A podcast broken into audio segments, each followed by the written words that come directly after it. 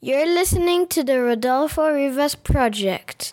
My dad has had big conversations with other people around the world and here in Geneva. He loves it and he's all crazy about it. Remember to have fun listening to it, the Rodolfo Rivas Project. And so the point of life is to know yourself. So this is basically what we're doing.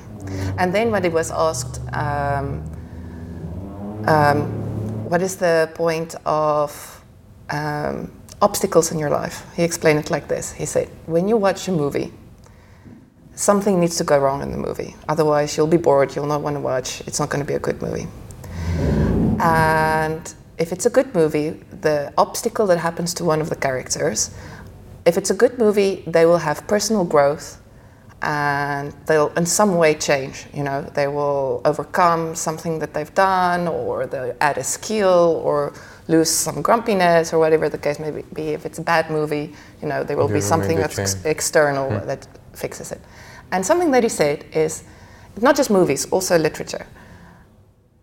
For a moment you identify with that character and you might may also experience some change and some growth so this is what we're doing here today. So for the collective good, so that we all can identify with each other and think how we've grown.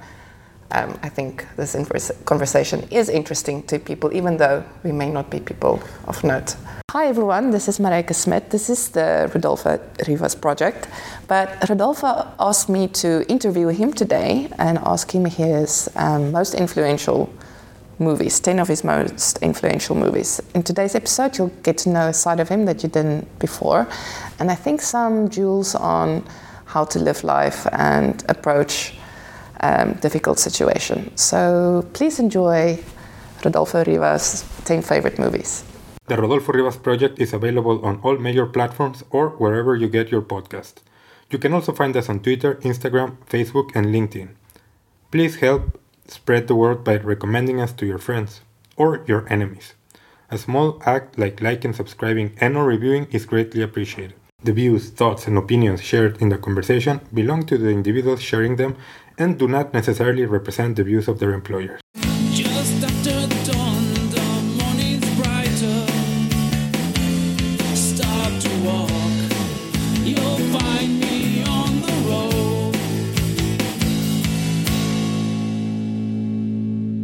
Hello, Rodolfo. Hello, Marijke. so you asked me to uh, do the interview today. Yeah, thank you very much. It's my pleasure, and I'm going to do it my way, just so you know. Yes. But it's a kind I'm a of bit scared. Uh, you are. it's a bit of a follow up to the one you and I have done before, where you asked me to choose ten movies um, that was influential in my life. So we're going to do the same today. Yeah, because I I saw you doing the episode and preparing so well, and like you talked a lot about how it influenced you, and I was like, I want to do that also. Yeah, but it is funny. I have to say this. I mean, someone listening might say to themselves, "Wow, two very self-important people who want to speak about themselves." And just a shout out to Maria in our office, who very eloquently, when you asked her, "Did you listen to the episode?" She said, "Well, it's Marijke. She's not a person of note. Why would I want to listen to what influenced her?" Yeah. But the thing that I want to say here, and something that I heard in a, a, a well, as we said in my op- episode, I listened to many, many podcasts. so I heard in a podcast with Eckhart Tolle uh, when he was speaking basically about the purpose of life. He referenced an old Greek saying, um, "Know thyself." And so the point of life is to know yourself. So this is basically what we're doing. And then when he was asked. Um, um, what is the point of um, obstacles in your life? He explained it like this. He said, when you watch a movie, something needs to go wrong in the movie. Otherwise, you'll be bored, you'll not want to watch, it's not going to be a good movie. And if it's a good movie, the obstacle that happens to one of the characters, if it's a good movie, they will have personal growth and they'll in some way change. You know they will overcome something that they've done or they'll add a skill or lose some grumpiness or whatever the case may be if it's a bad movie you know there will be something that's change. external that fixes it. And something that he said is not just movies also literature. For a moment you identify with that character and you might may also experience some change and some growth. So this is what we're doing here today. So for the collective good, so that we all can identify with each other and think how we've grown. Um, I think this conversation is interesting to people, even though we may not be people of note. Well, I disagree. I think everyone is, but yeah, maybe there's something to what you were saying earlier. Maybe there is that over the belief of our importance, but it's my podcast. Now you are the host, so It's if you don't want to listen to it, don't listen to it. Okay, so let's get started. Um, in any order that you want, chronological or the, just the first one that you remember. What What's one of your first favorite movies that an influence? Well, it's not actually. I think that all of the well, first about what you were talking about, I prepared the list and I thought a, a lot about it. Like I've been thinking about it for months, so I would change the list and then I would try to think why they're uh, relevant, why are they influential. So it changed a lot, um, but uh, all of these happened to be favorite movies, but that was not the criteria. The criteria was more how they influenced me and. Uh, so it's a bit about that not and i think they're all good movies but that was not the objective and not my favorite not good movies per se but that, that influenced me but the one that comes to mind first because i think is one that i think about a lot is the second the third no the third movie i think the third movie of paul thomas anderson one of my favorite directors magnolia from 1999 and it is an amazing movie. I remember I watched it in my birthday, on my birthday, on my 20th birthday. So it came out in 1999. I watched it in February, in April of nine, of 2000, and uh, I was just mesmerized by it. Uh, do you know the movie? I've watched it, but probably like a year or two after it came out. But yeah, I loved it. So what? There's many things I love. Actually, I could do a whole episode about this movie alone because it's it's amazing. It's uh, it starts with a. I, I don't, I'm not gonna go into the the plot points of the movie, but just a few things. The the main story is is a story about many characters, and I think that that is influential to me because um, I think about life as a movie, and usually you would think that you're you are the hero of your own movie, but this movie is about many people, and I think that that's life. The way I see life is we're all in a big movie. I don't know who's watching the movie, but if if God is watching the movie, like this would be what he would be watching just people interacting with each other and seeing how things that people think are coincidences actually are things that god planned and it's just happening all the time and at a bigger scale but i think that not that i would think i, I am god but i think that this is how ultimately i see life as a this is what shakespeare was talking about the, the world is a stage i think that he was talking about this Shakespeare was talking about when it was theater, but I think that this is like the modern equ- equivalent of that. Uh, the movie also has an amazing soundtrack by this uh, female artist, Aimee Mann. And basically, the movie is an, an adaptation of the soundtrack. Uh, she has like six or seven songs in the soundtrack, and that was that was what inspired Paul Thomas Anderson to create the movie. He listened to the songs, and he just wanted to tell a story around those songs. The movie is not a, a musical, but it has this very, very intense musical scene, which seems out of place in the movie because the character starts singing, and it's a melodrama, but the character starts singing just in the middle of the movie. And at first, you may be taken away because it's like what, like it sounds a bit jarring with what the movie is trying to tell. But in the other instance, I think that that is also life. Like life is about, uh, it can be about musical instances. And it reminded me about I like to sing in life, and I I remember this instance in which I was shopping with my wife. I sing all the time, but in this instance, I was just singing a bit louder than I probably should. and there was an old lady who was in front of the queue, and she asked my wife like, "Is he okay?" I mind that the the woman was like, "That's not normal." Someone just like Starts starts singing. singing. in the middle of co-op, and my wife is like, "Yeah, yeah, he does this all the time." but this is also a bit what the movie, and I don't know if I do the singing because of the movie, but it is. It all feels like connected. Uh, the movie is uh, is bittersweet, which is also what I think life is. Like life is comes with moments of sadness and moments of joy. It has all of that together. So it is like someone. A This mo- snapshot, a snapshot of what life is. That's what I think. It's Yeah. like someone, and also like it feels very personal to me. Like someone took all of the things that I care about, put them in a blender, just like did the thing, and then they served it to me. Like this is for you, Rodolfo. Uh, what do you mean the things you care about? personal relationships, like how you view about love, like how you view art, how you. So how do you view love? So in this movie, most of the stories are about unrequired love, and I think that I view love, and you'll see that it's a recurring theme in the in my list. Uh, when I was when I was growing up, I think that I I thought that love was like that is how love was to supposed to be and required.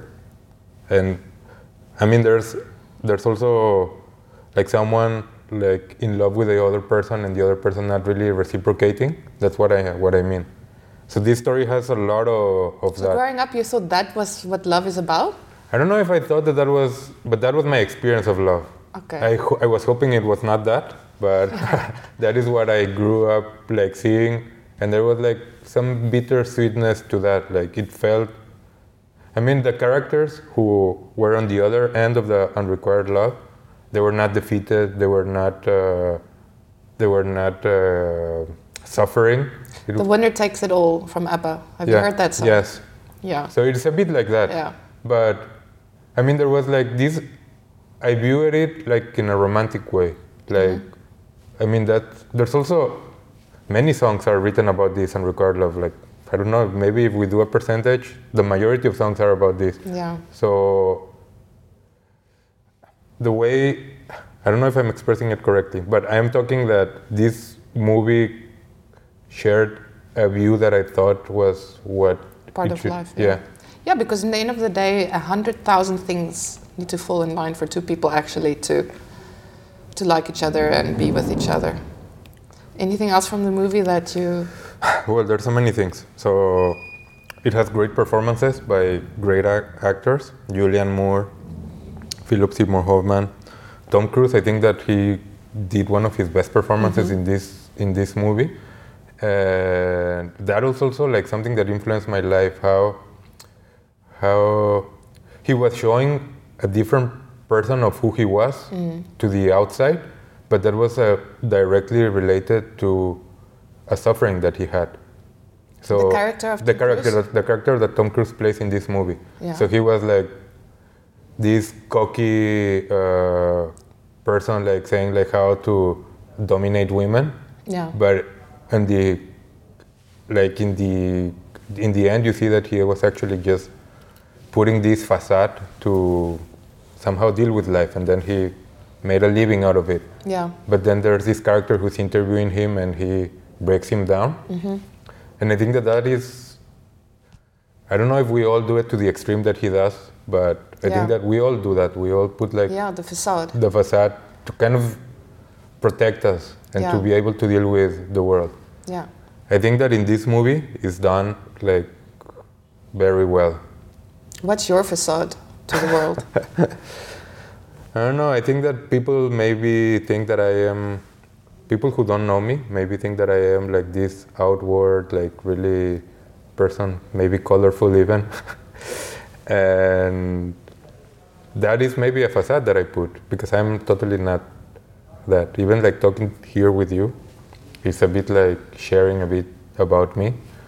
And um, so that is a facade that I have to put, like even to work. Like I'm really shy, just to go out to the world and pretend that I'm not. That is the facade that I have to put. yeah.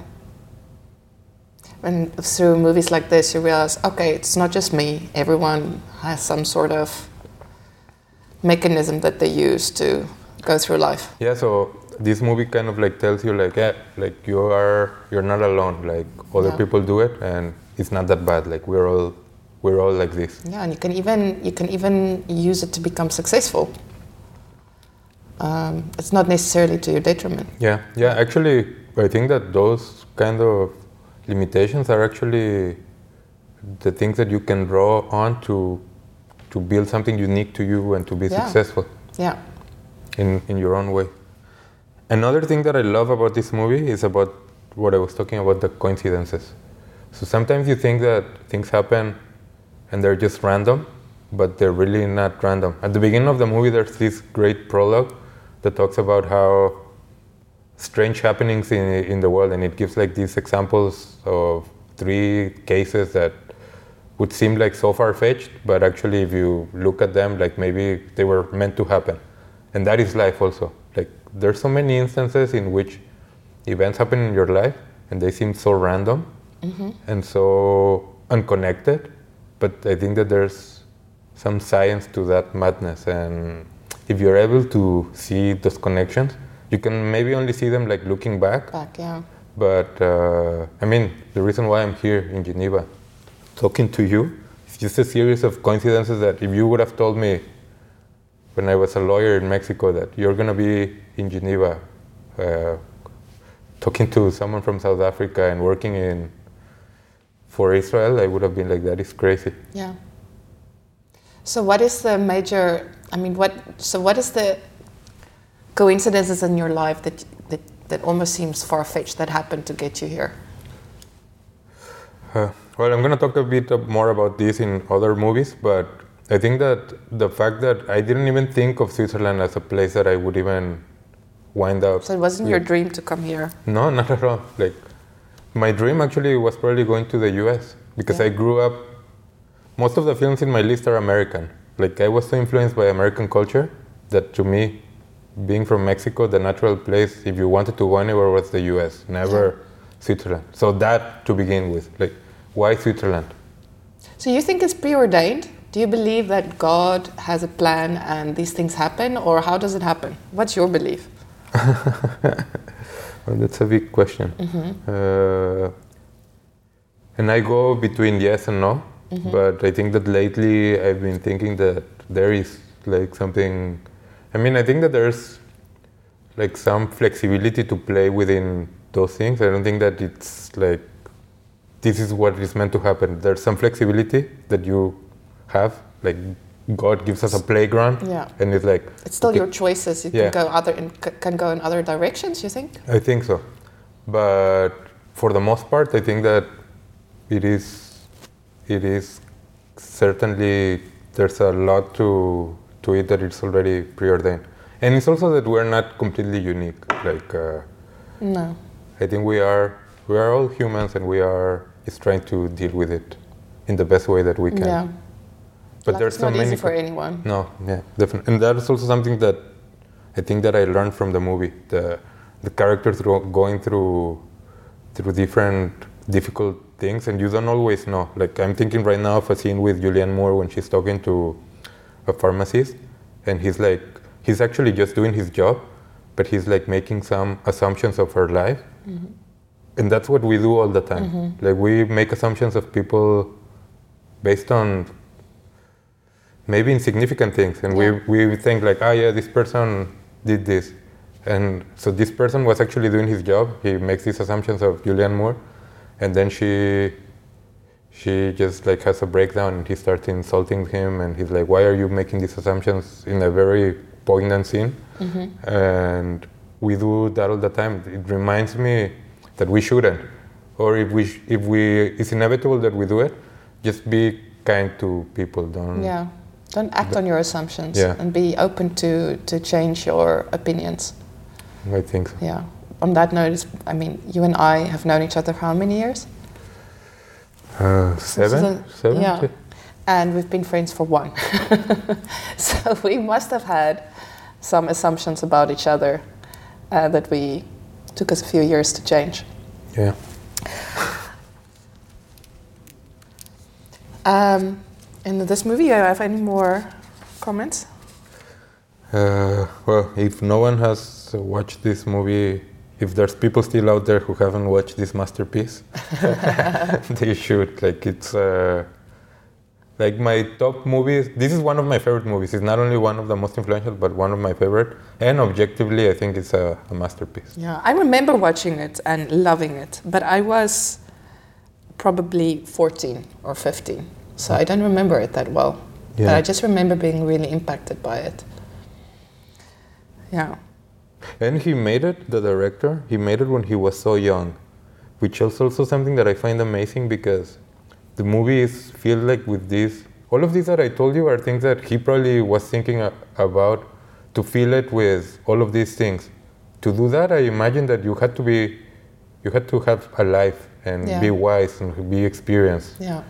And he was not because he was really young, but But I feel like some people are just born like that. Like they have some knowledge within them that is just innate to them. They don't need to live a long life to be able to, um, and also to express it to other people because that's a separate gift, Yeah. I think. yeah. Yeah. Oh, he did an amazing job in this movie, and it's a movie that I do love, but it's a movie that is difficult to watch also Yeah. because it, it does take a toll on you. Like it's not an easy movie to. Yeah. If you are like focused on the movie, you feel the pain. So Yes, I remember that actually. so like it's not like you should watch it like every so often because it does take a toll on you. Yeah. Yeah. I should watch it again as a grown up. it might be different. So the next one. Yes. The next one is a bit. Uh, so that one was a bit intense. Uh-huh. The next one is a bit uh, intense in its own way, but it's a bit different. It's lighter. Forrest Gump Mm-hmm. from 1994, uh, directed by Robert Zemeckis, uh, and it seems like the one-two punch of uh, Tom Hanks. He had one for Philadelphia, uh, the best Oscar, best performance, and this was the the second one. Um, this movie I, I watched it so young, 1994, and it's so influential because, as I told you, growing up, I imagined that I would go to the U.S. A lot of it comes from this movie because this movie talks about U.S. culture in a way. I think it's the best ambassador for U.S. culture that you could ever think of because it talks about the US in this romantic way about the American dream of what you can accomplish. And you can see that like through all of the characters, but specifically uh, the character of Forrest Gump, who is in all of these key moments in American history. He's apparently he taught uh, Elvis Presley how to dance. He was there where he was in Vietnam. He was giving this speech. Uh, he met all of the presidents, and you see all of this in the movie. He created his own company from nothing. Uh, he was one of the shareholders of Apple before Apple was Apple. In all of these key moments, and that's what I thought the US was like the place where if you work hard and you're lucky, you can accomplish anything. And that's how I pretty much run my life, like uh, thinking that if you devote to doing uh, something good and you work hard enough on it, and there's also a bit of luck involved. But if you all of that happen, you can do something. It all comes from this movie.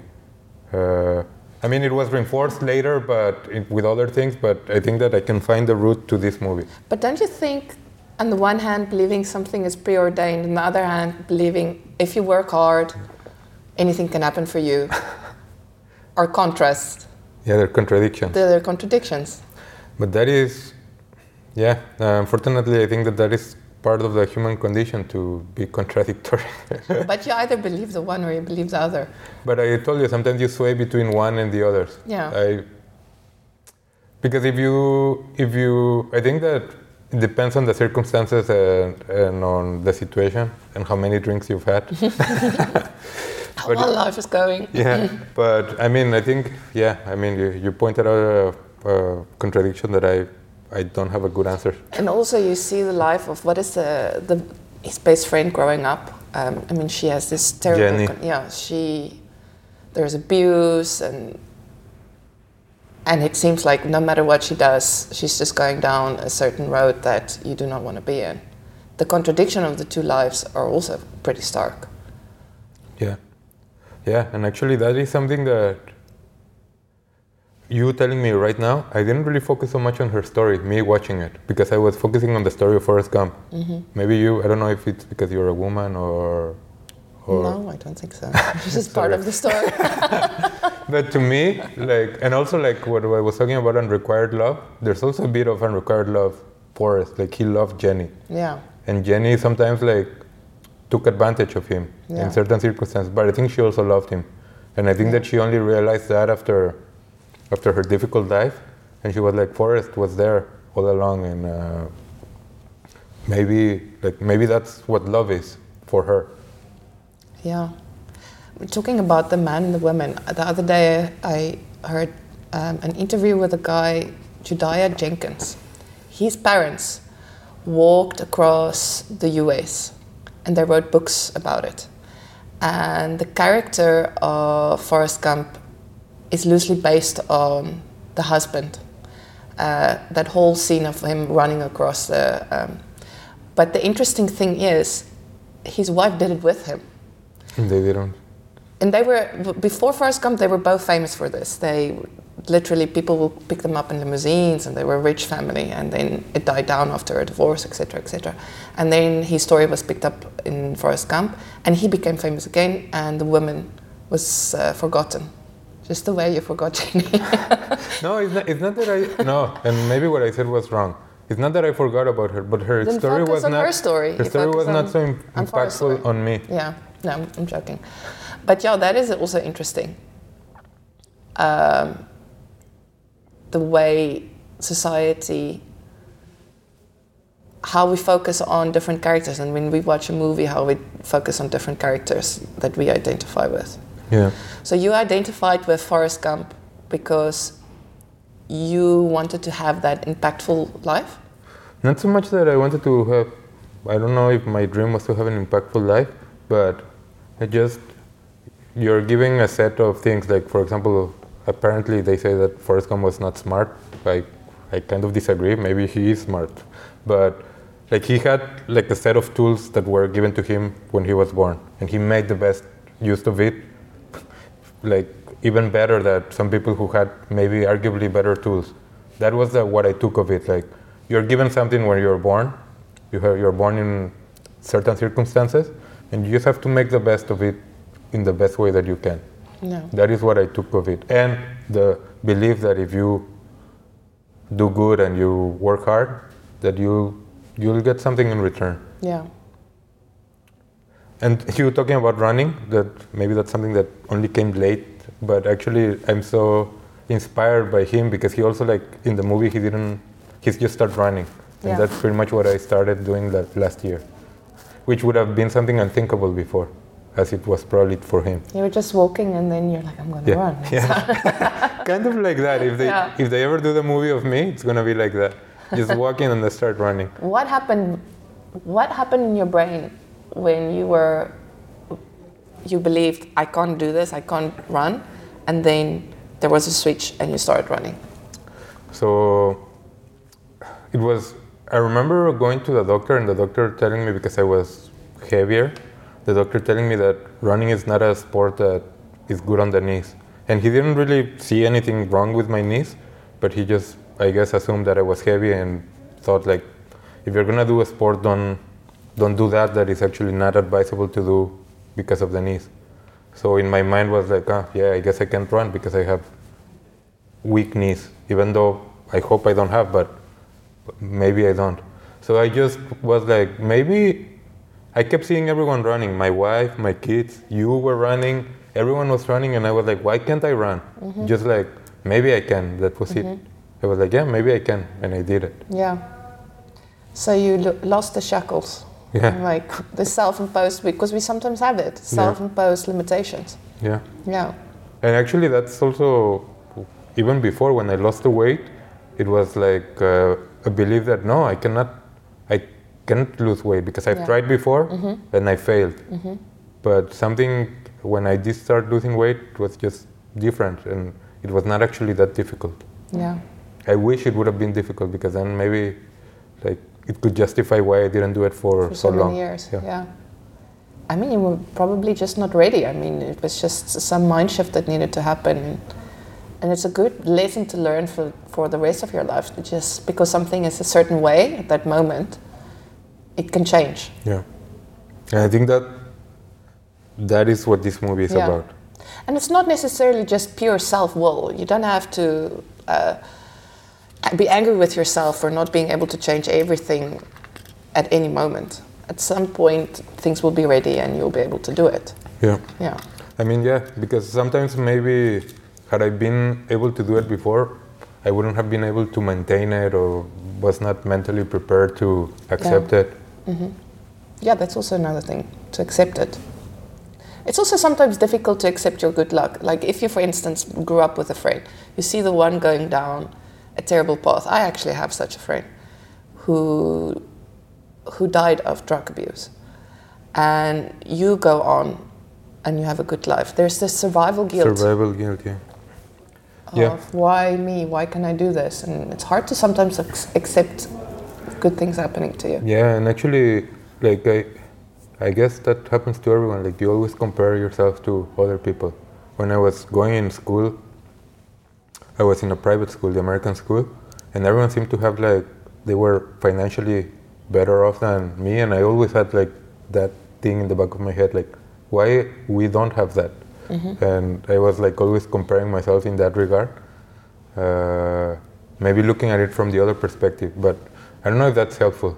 Like survival's guilt or also the other. Yeah. Like I don't know if either one is helpful. I think comparing is only helpful if it inspires you to take action that will be beneficial to you. But comparing for the sake of comparing and feeling that it should have been you and discontent, um, yeah, there's no use in that. And I think that when I realized that, that uh, the American school brought me this, like maybe I should focus my efforts on trying to do good is like the way that you're talking about. Like I look at it from a positive way and it inspired me. Yeah. But I guess it can go either way. Yeah, and you flip each day. Yeah. One day you're inspired by something, and another day you're in a bad situation, and you're just not in no mood to be happy or inspired, and you'll just be discontent. But again, nothing lasts forever, so that can change again, can flip again the next day. And it's, humans are contradictory by nature, Yeah. so like you were talking about, also this. The last thing that I want to say about this movie is that uh, it also has a great soundtrack, like of American classic songs. That uh, I think it was probably one of the first soundtracks that I. It was a two CD album with all of these classic songs that I was listening to nonstop because it was amazing. Like uh, songs like California Dreaming, Respect, uh, Blowing in the Wind, which has a the, uh, Jenny performs it in in the Oh, movie. Yeah. yeah, Yeah, it's amazing soundtrack. yeah. So that's the soundtrack of your life. Up to that point, I mean, I always gravitated towards classic songs, Yeah. like classic rock songs, specifically from the 60s and 70s, which I think were like the best uh, uh, songs. And my daughters are always saying that it's like all this. But yeah, I, I like those songs, but uh, I like my taste in music is eclectic and it goes. But yeah, like I have a soft spot for that. Yeah. Very good. Um,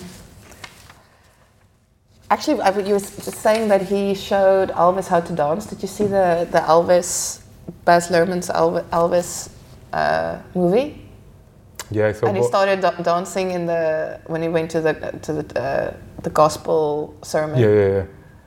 That was amazing, also. Yeah, that movie is also good. Yeah.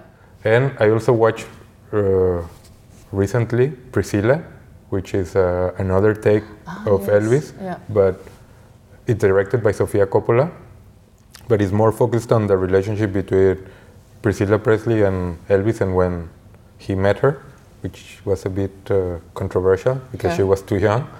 But uh, both perform, and this is amazing. though, Both performances of Elvis are really good, but they're very different. Uh, Because I have no memory of Elvis, because I obviously we didn't live at this time Elvis lived. My my understanding of him is through movies. So whoever has an interpretation of him, and that's also the interesting thing about movies. It's I was watching the documentary on World War II on Netflix the other day, and I was thinking, I grew up learning about World War II. So when I watch that, my understanding of what I'm seeing is through the filter of what I learned in history books when I was a kid, which might be different from what you learned. But probably a 20 year old now watching that, or a 15 year old, I think they do not probably read the same history books as we have. So they have a different understanding and worldview of and the things World are War. also colored by the times that we live in. Yeah. So it's interesting how literature, the movies, documentaries, and everything actually shapes our understanding of the world. Yeah. Um, yeah. And this is something that we talked about, you and me, for we've talked about this. But also another thing that I wanted to mention about that is that who is to say that maybe Elvis was all of that? Yeah. Maybe Elvis was like this flamboyant person of, as represented in Baz Luhrmann's movie, but he was also like this sweet kind kind of lost child that's represented in in Sofia Coppola's movie. That's Yeah. also who we as persons are. We're not just one thing. We're many things. But it's also it could also be the same thing that we're speaking about today. We are we present in one way and we feel a different way in our inner thoughts. And we are both those things. Yeah. Yeah. In the next movie. Okay. So I don't know the order that I'm doing, but the next one is Great Expectations from 1998, mm-hmm. the version directed by Um, Cuaron, Alfonso Cuaron, a Mexican filmmaker, and shot by Emmanuel Lubezki, Mexican cinematographer. This movie is amazing. Have you watched this movie? Yeah. What do you think? Well, I actually think I mean my first I love Gwyneth Paltrow. I know. and um, I love and something about her. Well, it's in, in the book itself also, I guess, but the way she portrayed what's the name of a Stella? Stella, the way she port- portrayed Stella, this this almost stoic person, and they don't believe in love, and things do not work out, and she looks fabulous. She's dressed fabulous, but she's also kind of a hurt little girl inside. This is kind of how I see a woman and how I felt. I wish I could be as fabulous as her, but that's what I. When I was watching that, I was like, yeah, that's probably me. but yeah, and And you see, I was identifying with with Pip. In the movie, it's called Finn because they changed the name. yeah, But- and you also see yourself as a sort of artist, right? I, which I've never done. I don't see myself as as an artist, and I also didn't grow up in a in a little with with you know with I can't remember what is. Uh, Miss Havisham. Miss Havi. no, I'm t- talking about where Pip grew up with his sister, and Yeah, yeah, yeah, yeah. yeah. Well, like that's why you ident- I don't know why you identified with Gwyneth Paltrow. Yeah, she's It's amazing. fashion, I think. But bigger than that, Great Expectations is based on, like you mentioned, the story, the novel by Charles Dickens. And there have been many adaptations of, of the story. This is like a modern take on, on that. And it does take a lot of the plot points of the, of the book, but it changes a lot. It changes the setting, the time, uh, also some characters. But of all stories and all movies and all books, everything, one of the characters that I've constantly, or at least at that point in my life and for many years, identified with is, is Philip, Philip Pip, Pip. Like I see myself reflected in Pip. I saw myself then and even now. He's probably the character that I identify the most. And this movie, I, I- I read the book. I read the book in school. They forced us to read the book in, in school. I hated it back then. really? Yeah, I did. I mean, because it was like an assignment. I didn't Yeah. really like it. Yeah. Then, years later, I watched the movie, and I read again the book, and I saw it in a different light. Mm. And I started, and like I'm Pip. Like Charles Dickens is writing about me. Why? I felt I was him because, I mean, I, not that I grew like in the same situation as him, but I always felt like I was out of place. Mm-hmm. Like I was not where I, Well, But- you came from a background where not an opulent background, Yeah. and then you went to a school where people lived in a different way than you grew up, which is basically what he did when Yeah. he went to go sketch. Exactly. Yeah. So when I was reading this book, like uh, maybe I don't know if at the time I I kind of saw it like it's talking about me and I rejected it, but I remember talking to my friends and they didn't really understand it that way. So maybe I rejected it because of that, and I was like, no, no, no, he's not me, whatever. but then later I was like, oh, it's me because I was out of place. Also, like he, he in the movie he, I think he, in the movie you mentioned he's an, an artist. I always thought of myself as an artist. I like to think of myself as an artist. In the movie, in the book, he's not an artist, but he's uh, a lawyer, I think. Um, so there's that, and he also had like a benefactor. I've had uh, a few benefactors in my life. Um, when I went to study to the U.S., like some people uh, gave me some loans to be able to go, and I felt a bit like, oh my god, this is like Yeah. this is like peop, like like people who were like I believe in this person I'm gonna do I'm gonna help him because I think it's something good it was my wife my a couple of my best friends that then lent me money which to me was like that is crazy that that you would even consider it Yeah. but it's a bit like that like it's talking about Pip and also the unrequired love again of Pip for for Stella Yeah. but in this case, it was her kind of raised by Miss Havisham. In the movie, she's called differently, but it's interpreted by Anne Bancroft.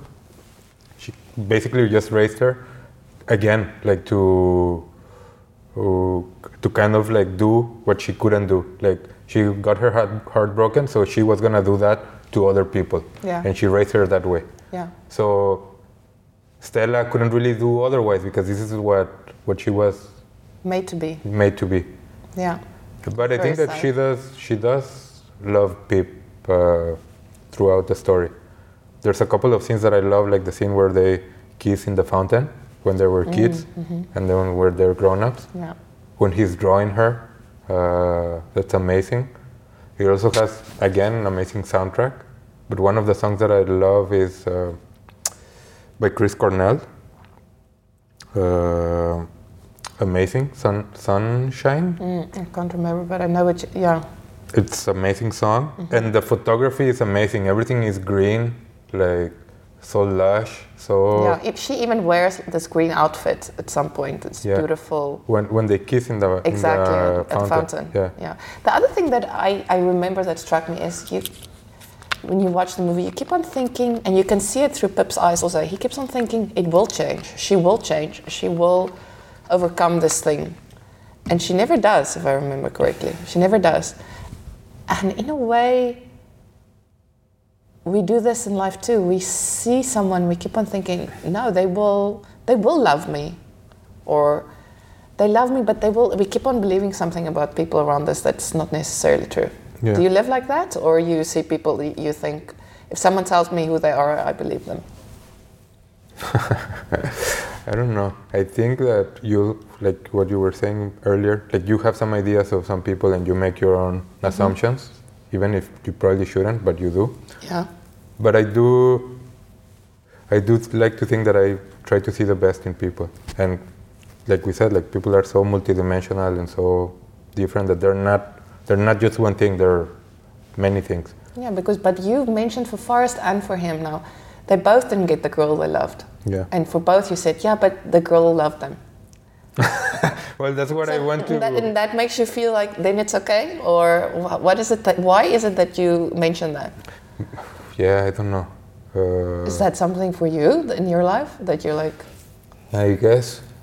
It, it reminds me of another story, the Orchid Thief, um, where there's these two characters played by Nicolas Cage, and there's uh, one of the characters who said like, "But why do you love her? Like she, she doesn't love you." And he said like, "Yeah, but like uh, the way she makes me feel, like she can't take that away from me. That's that's me, and whatever she does, she cannot take that away. She loves me or she doesn't love me." That always stuck with me. Uh, and I don't know if this is answering your question, but I guess that when you are in a relationship with a person, you can't control anything. You can only control you and what you feel. So if you like to, if you want to see the good in the person and believe that it's reciprocal, or even if it's not reciprocal, it still does something for you. I guess that's mm-hmm. that's how it is. And I guess that all comes from Great Expectations. from- Yeah. from Forrest Gump. But having said that, I do think that they had something, even if it was not exactly what what they would have liked, what Forrest and Pip would have liked. They probably would have preferred to be together all, all along. But still, their story is is uh, is a love story. I think That's true. You're right. they were maybe they wouldn't have liked the other. I don't know if they if they would have been together. Maybe it wouldn't have been great. Yeah. Also, I mean, love stories. We, many times we think a love story is the chase of the, you know, the part we watch on TV is usually the time it takes for someone to get together, and then we think, okay, that's it. Now they're together in love forever. But that's not how love stories work. So this is its own type of love story. Yeah. It's just not coming together ever. And I do seem to be drawn to, to this. yeah. I don't know what that says about me. when let me see. Ah, another thing that I wanted to mention about this movie is that it was influential in that it was a Mexican director working in in Hollywood, which to me was amazing. Like I didn't because at one point I, I thought that I would be a filmmaker. My father thought otherwise, but seeing these directors work in Hollywood in the biggest industry was like, yeah, maybe it is it is possible. But at this point, you were already studying law. 1998, so I started I started the next year. Okay. But it was still, and, and I'll talk about another movie that's a bit more influential in this sense. But at this point, I didn't completely think it was possible. It was like, okay, maybe for a select few mm. that can do it. But it was still amazing to see a Mexican director with a Mexican cinematographer working at the top of their game in an American movie. That was mm-hmm. something that before I would have thought it was unthinkable. They were making movies in Mexico before this. Yeah, they did one, but uh, this was their second movie. They, So there was a thriving um, like movie making machine in, Yeah. in Mexico. Yeah. And you didn't think, okay, I could just be part of that? Yeah, but most of the people who were doing this were people who came from wealthy background. Mm. So, for example, I remember reading about Guillermo del Toro, another of my favorite directors, who he's from my city, from Guadalajara. I remember, I mean, his family is well known and they had money and they were able to finance some of his things. Most of these people had like some of these, or they came from these aristocratic families, and I thought like, well, Yeah. it's not for Exactly. it's not for everyone. It's not for me. For a certain few. Yeah. So even though it was there, I didn't think I was I was in in Yeah. that circle. Yeah, and that way, I suppose Mexico is different from the US, where the American dream, where if you work hard, you do something, it will come to you. There are still societies where. Yeah. And I don't know if it is entirely true, but that's at least the way I perceived it Yeah. back then. Yeah, that's why it's important to have in your country, even if even if the American dream isn't real.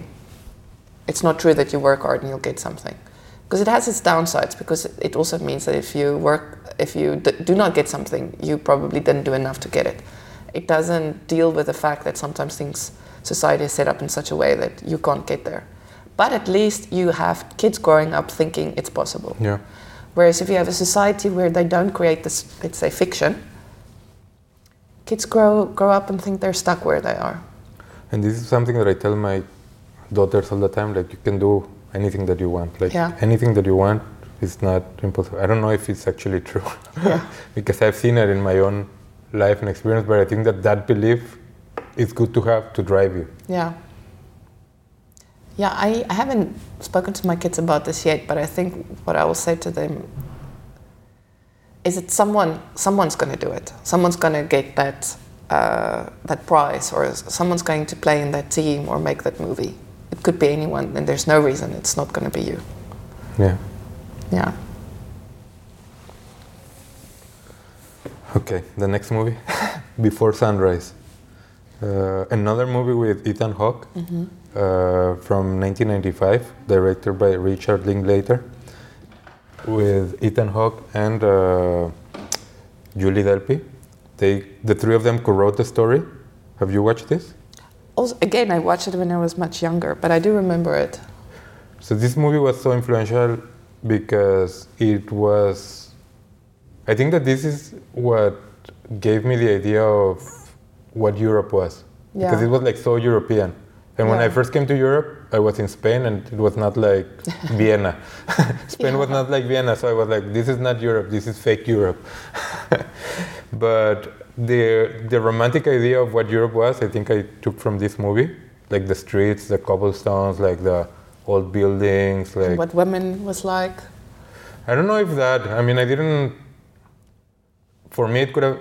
Julie Delpy, she was French, but for me, it could have been just like anyone. Yeah. The interesting part about that was just the connection between two strangers in a train. Like just uh, something like someone meets someone, they have nothing in common, and they just start like a conversation, and they spend like a whole day together.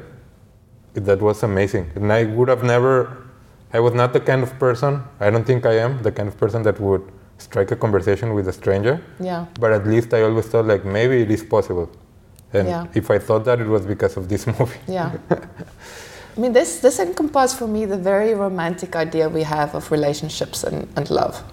I think I've said this to you before. Like, our idea, shaped by movies and literature For of love, good or bad. yes, is you see someone on the train, they're reading the book that you like, they just have a little smile that you think is interesting. They seem a bit naughty, but also very serious, and that's enough. That's enough for you to think this is the person Yeah. that is everything on earth.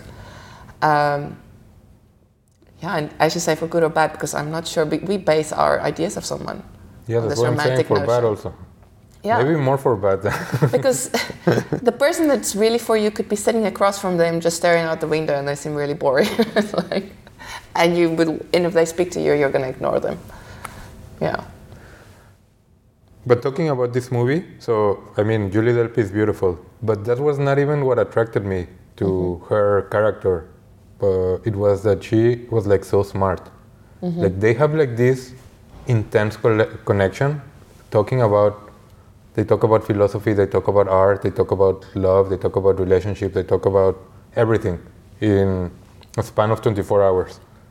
That is like what I thought. Like, wow, that's that is what what it should be. Like just someone that you can talk about anything and they have something interesting to say and they look at things in a different way that you would. Yeah. So that was amazing. Uh, the conversations that they had, like I remember, just like kept driving me. Like, oh my god, this is amazing. Like I, I wish I could think like that. Yeah. it's what you aspire to be. Yeah. Yeah. And then in the, in the sequels, like you see how their relationship evolved, and the sequels are good, but this movie to me was like, maybe that's what a relationship should be. Like, and in this one, it was not that it wasn't required; it was more the circumstances that Yeah, because he was. They were in Vienna. She had to take take a flight or something. she got to see her grandma, I think. yeah, and then uh, they said they'll meet each other there one in one year. in one year at the same in the same park. yeah, So there's a sequel. So they did meet again. You have to, uh, if you haven't watched it, there's two sequels. Oh, And actually, kind of like the fact that no one knows. now yeah, actually, sequel. actually, that's one. That was one of the reasons why they held back from doing it for many years, because Yeah. they thought that the idea, for some people, they met, and for some people, they didn't meet. Yeah. So they didn't want to mess with that. There's Yeah. two sequels, and the two sequels, I think that mark different stages in their life, and also like in my life, because the way that you see them Mm-hmm. kind of also reflects the stages that you go in your life. Yeah. Ethan Hawke's also very interesting. Okay, also because he's now already in two movies that you. Yeah, and, and actually that's kind of amazing. Like there's certain things that I there's directors that re- uh, appear in my list several times. There's actors that appear several Yeah. times, and I didn't even realize that. Yeah, because you wouldn't think of Ethan Hawke as. I mean, I know he was, especially in those in that era, it was he was very popular. But it's like he disappeared a little bit, and I think he's kind of back now. And and I, I have listen to interviews with him. He's a very serious. The way that I think he appeared in this movie is the way that he is in real life. Like Yeah. this very serious person, interested in many different things, and um, I think he made documentaries now recently. He made a documentary on um, this actor. What's his name? Uh, uh, Paul Newman. yes, yes, Yeah, and actually, what you're talking, like he wrote this with Julie Delpy and the director. Yeah. And I think that, I think I agree with you. I think that the characters are a bit autobiographical yes, in that sense. Yeah. They took a lot from from their own, or Julie Delpy and him. yeah, But yeah, this movie, like uh, I remember the first time I watched this movie. Most of the movies here, I watched them at the cinema, but this one I watched on TV, and I, I stumbled upon it like in Cinema Golden Choice. Like I started watching it even after it had begun, which made it even more interesting because I'm like, how how did these people meet? yeah, like and they started talking and that's also like its own thing like i felt like i was predestined to watch this movie like kind of like in the radio when you just like a song comes up and you just what's that song like that movie like seemed to be speaking to me as like ah yeah. like it's a movie about me But it's interesting. I feel that in the 90s, 2000s, our generation, the movies we watched and the, mov- the, the people that we wanted to be like, it was those type of characters that, w- that were created for us. Because I think in today's movies, it's not the same character, this character that's very serious, that can speak about anything. I love Gilmore Girls, you know I do, and I think you also watched it. And one of the um, character is Jace, this bad boy and he walks around with a book in his pocket. Like whenever you see him, he's got a book in his pocket and he's always re- reading it. So it's this brooding, very smart person who loves uh, cool music, cool clothes. They don't care too much. They don't care too too too much or too little about themselves and their appearance, but just the amount, right amount. And very smart. They can speak about anything.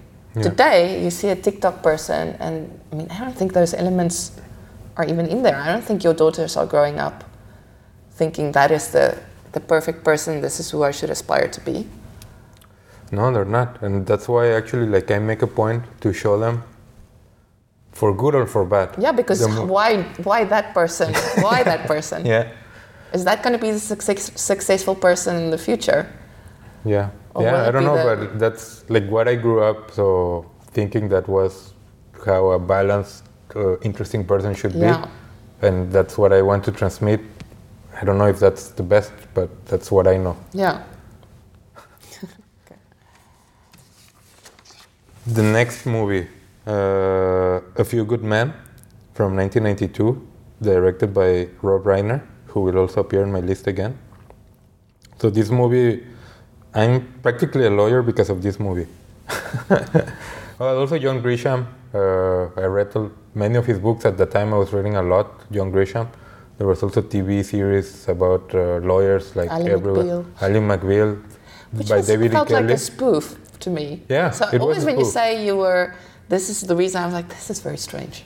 No, but not so much Ally. McBeal, more of the other, because David E. Kelley, the showrunner of those, who's Yeah. the husband of Michelle Pfeiffer, and who now is doing the kind of a revival of these old movies, old uh, TV shows in Netflix with uh, Lincoln Lawyer. So his Lincoln Lawyer, I like it because it's like a throwback to Yeah. that that time. The other show that he did was The Practice, Yeah. which was a series uh, about criminal lawyers. yeah. I like that one better than Ally McBeal, but Ally McBeal was like the kind of like the odd, like odd weird uh, Yeah. thing, which I also liked. I'm like, oh, this is this is pretty cool. Maybe you lawyers to can be, be a both. lawyer, you want to be a quirky lawyer. Yeah, No, I wanted to be. I wanted to be one. I wanted to be Dylan McDermott in The Practice, Ah, okay. but I also wanted to be Tom Cruise in A Few Good Men. yeah. because he's like this cocky lawyer, like very talented, obviously. He just puts the minimum effort that he can, and he still like uh, gets everything that he wants. But he's also being compared to his father. Like everyone's talking in the in the movie about like, ah, yeah, your father was a great lawyer, and he kind of like doesn't want to live in the shadow of his father, even though he himself is a good lawyer, but he doesn't want to go into that playing field because he's like, no, no, no I'm my, my separate person.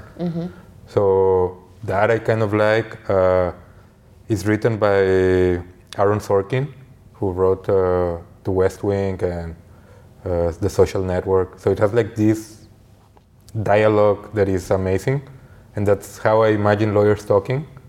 Oh, so because I sometimes when you say you watch these things and that's why you decide to become a lawyer, what about it attracted to you to the profession? Because there's a difference between watching a movie and thinking this is a good movie and watching the movie and seeing the profession thinking this is a profession I want to be part of. Is it was was it the fast talking, the I mean, what about it attracted you to Yeah, the, so the profession? I think that the like the interesting lives and things that they would do, even if what they paint of what a lawyer is is not accurate, like just thinking like, oh, I want that life. I want like I want to talk that way.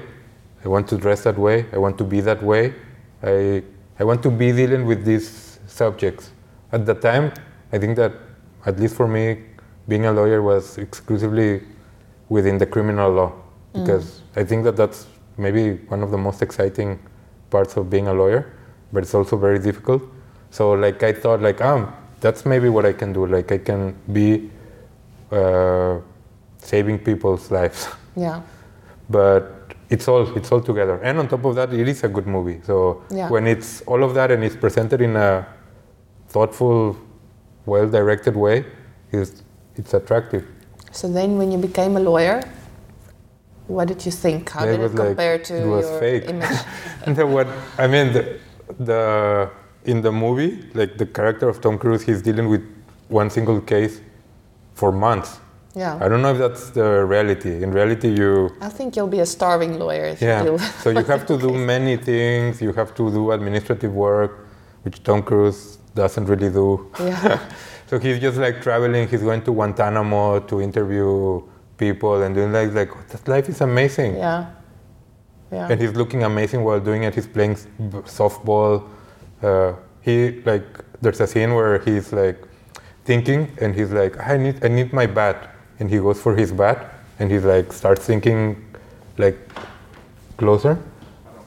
Uh, I think that that also inspired me. Like uh, ah, like I need like my little gimmicky thing to to do like Tom Cruise had. So you can still do that. You can still aspire to that type of life. You don't. I mean, the fake part. Yes, there is a fake part. Like lawyers, it's not glamorous. But all the things that you actually like about the movie, you can still incorporate that Yeah. in your life. And I think you're doing it. I try to. Yeah. I don't know if I succeed, but yeah, I mean, and I think anyone can do it. Like they, but that only came later because I only after having like, I don't know if a successful career, but at least I was in the career. I was already doing what I was doing. I had the confidence to do what I Yeah. what I do.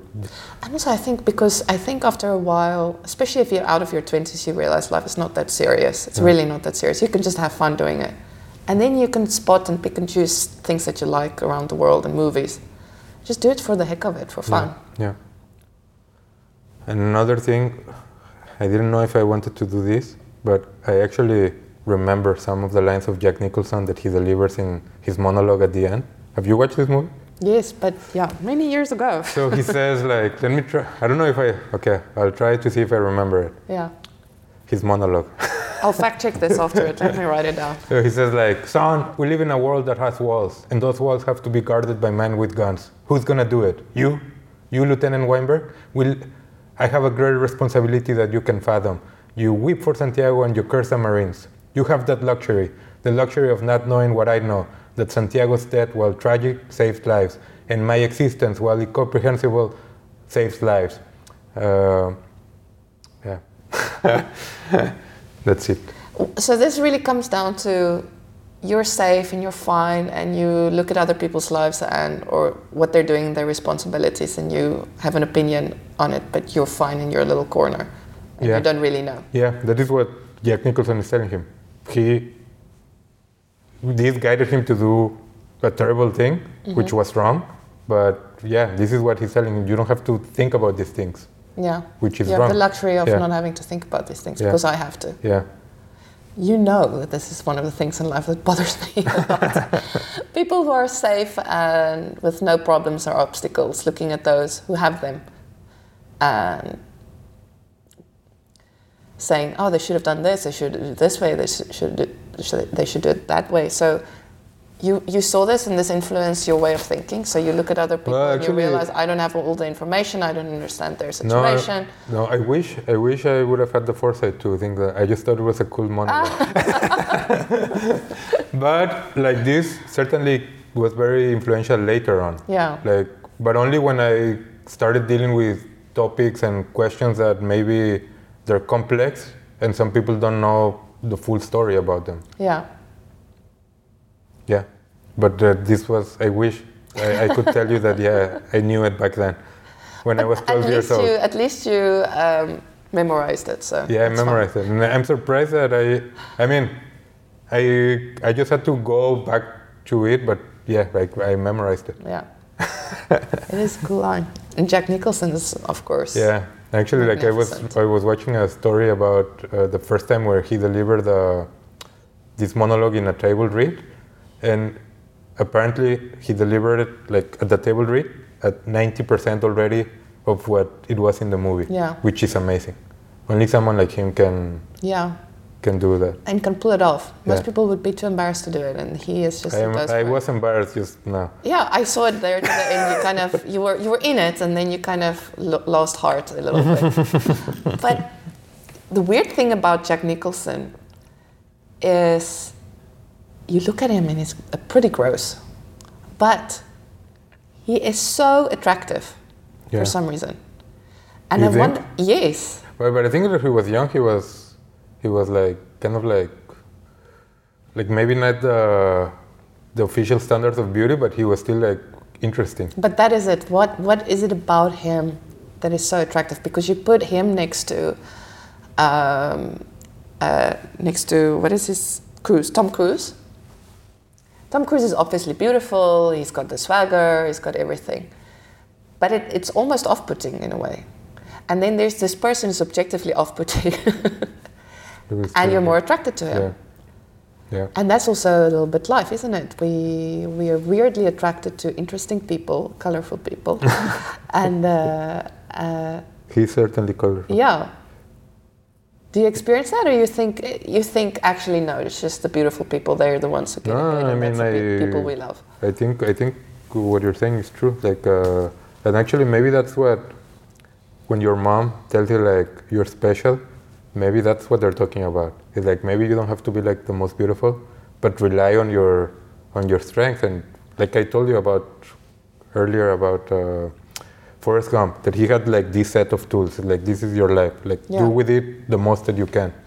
Yeah, because you're saying some people say he's not that intelligent, but he has a different intelligence. Yeah. He doesn't have the intelligence that we always necessarily value in a school, but it was his intelligence and his naivety that put him in situations where other people would have been slaughtered, and, and then he, instead he was embraced for it.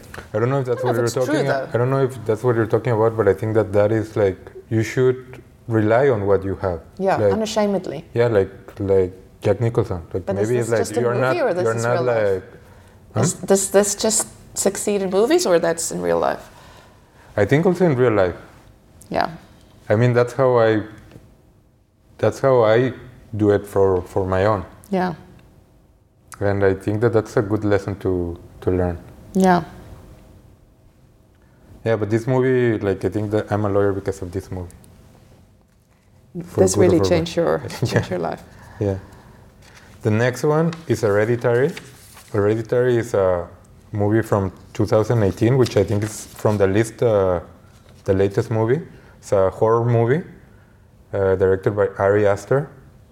I watched it. This is the reason why it's here is because this is uh, this is the the best theatrical experience that I've had in my life. Oh, well, Magnolia because I watched it on my birthday, but this one, it was uh, a screening very late at night, and uh, the director introduced the movie. The whole audience, it was packed. The whole audience was like waiting to watch the movie. And this is what movies are about a social experience. Uh, you can watch movies at home, and that's fine. I've watched movies at home, great movies at home, but it's never gonna be like the experience of watching it with an audience. And I think that this movie, if there's ever a case to make that movies are a social experience and theaters will never go away is this this type of movie. This movie in particular for me. I watched it. I I was scared. I've only watched it once. I'm afraid to watch it again. And this movie, I watched. This is a movie about grief and how how we experience grief in different forms. It's also a horror movie, but it's ultimately a movie about grief. And we don't know exactly because the director has not talked about the specifics of how, but it, it's certainly personal. When I watched this movie, my parents had not passed away yet, so I couldn't really connect to that feeling of grief because I hadn't experienced it myself. But I can relate now, like uh, to that kind of grief and how they talk about grief and how you can use art. The director probably this is like a very expensive way of him dealing with this grief that he had. He just had to go and someone gave him money to make this movie. We can't all do that, but I think that what it taught me is you can exorcise your demons through the work that you do or different ways. Mm-hmm. This is something that I learned from from this movie, and it is a horrifying movie because I I just love the experience of watching it, even if it's too scary to to do it again.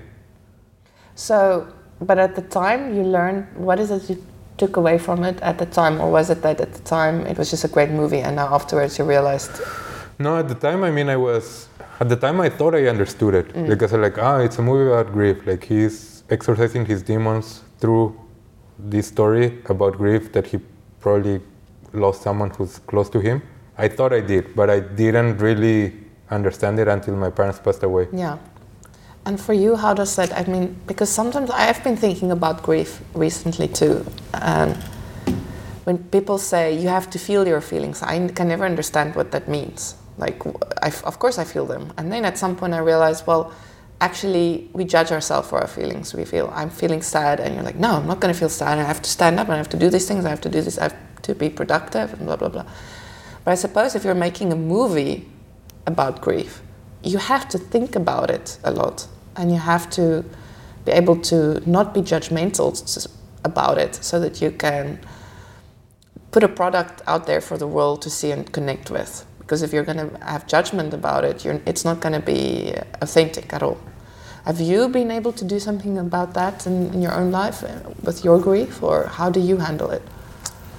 Mm, it was more about experiencing it, like just realizing it. Yeah. Because when my experience with grief, and I'll talk about it in another movie, was not like really like loud like this was. It was more internal.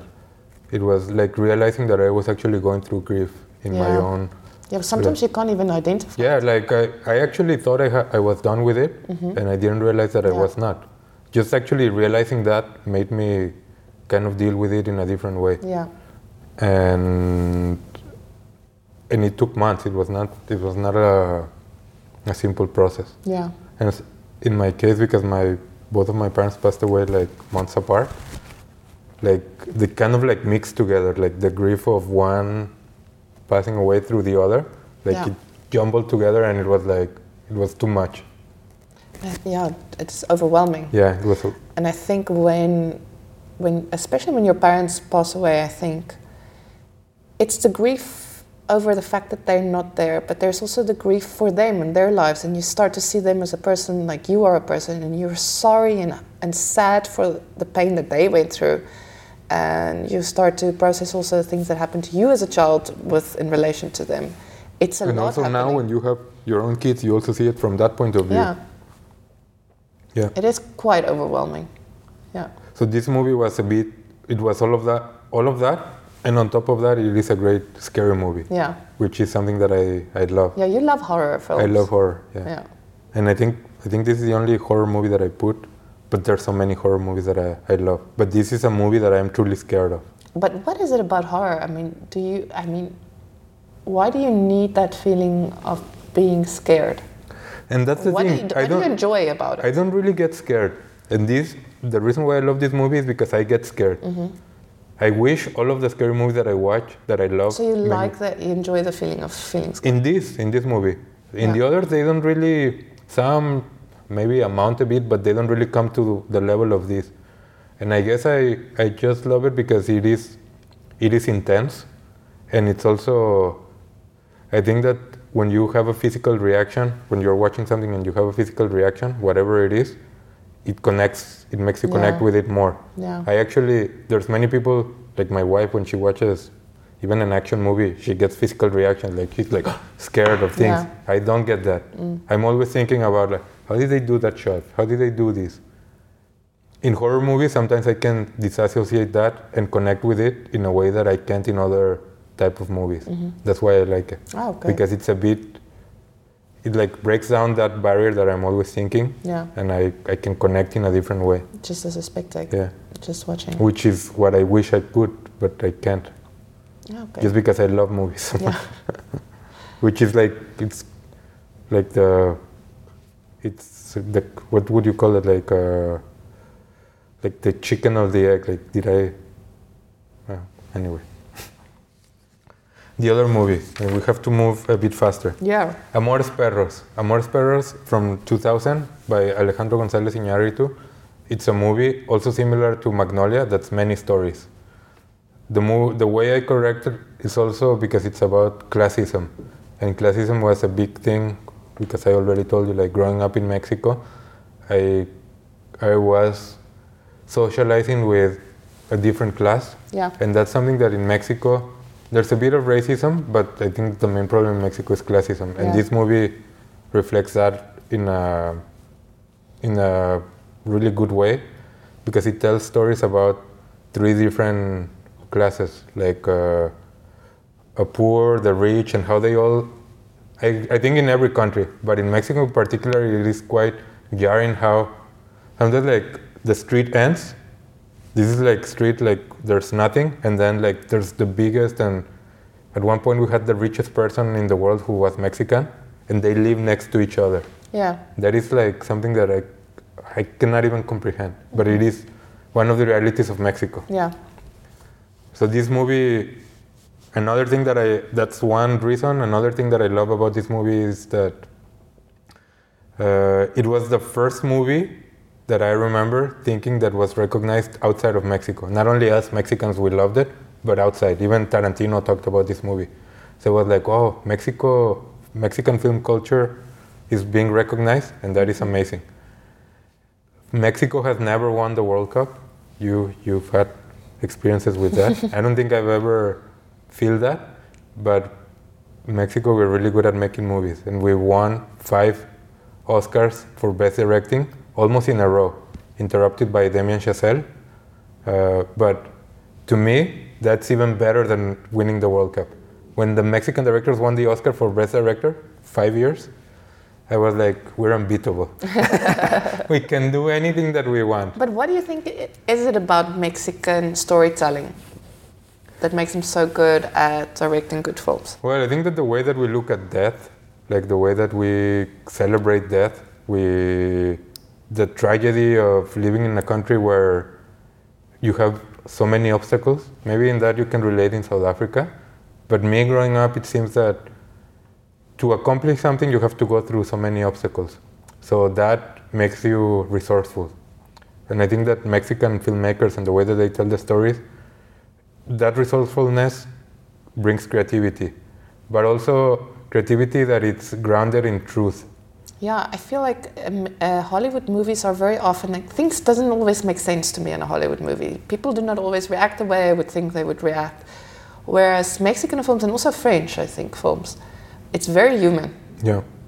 People, people just act the way people act, and things are messy. A beautiful mess. And it is it is like that that truth resonates. Yeah, So and the good thing that Mexicans have been able to do is to tell those stories in a bigger canvas in Hollywood. Because it is okay if they tell it in Mexico. The difficulty is that maybe other people will not see it. When you have when you're working in the biggest canvas in Hollywood, you have more resources, which can be good or bad because maybe that drowns a bit the creativity. But at least in this director specifically, they've been able to thrive in that environment. And Cuaron, for example, that directed uh, uh, Great Expectations, then he went on to direct Harry Potter, which is The Prisoner of Azkaban. Like, what can be bigger than yeah. that? like one of the biggest movies at the time. When you say the movie is about classism, what did you take away from that? That it soothe you a little bit? That you're like, yes, this is life, and or did they overcome it in some way, or what was your takeaway? Well, I don't know if I because I think I still have sequels of that going on in my life. But actually, my view was maybe a bit more pessimistic. Like, no, like, you can't like uh, social mobility.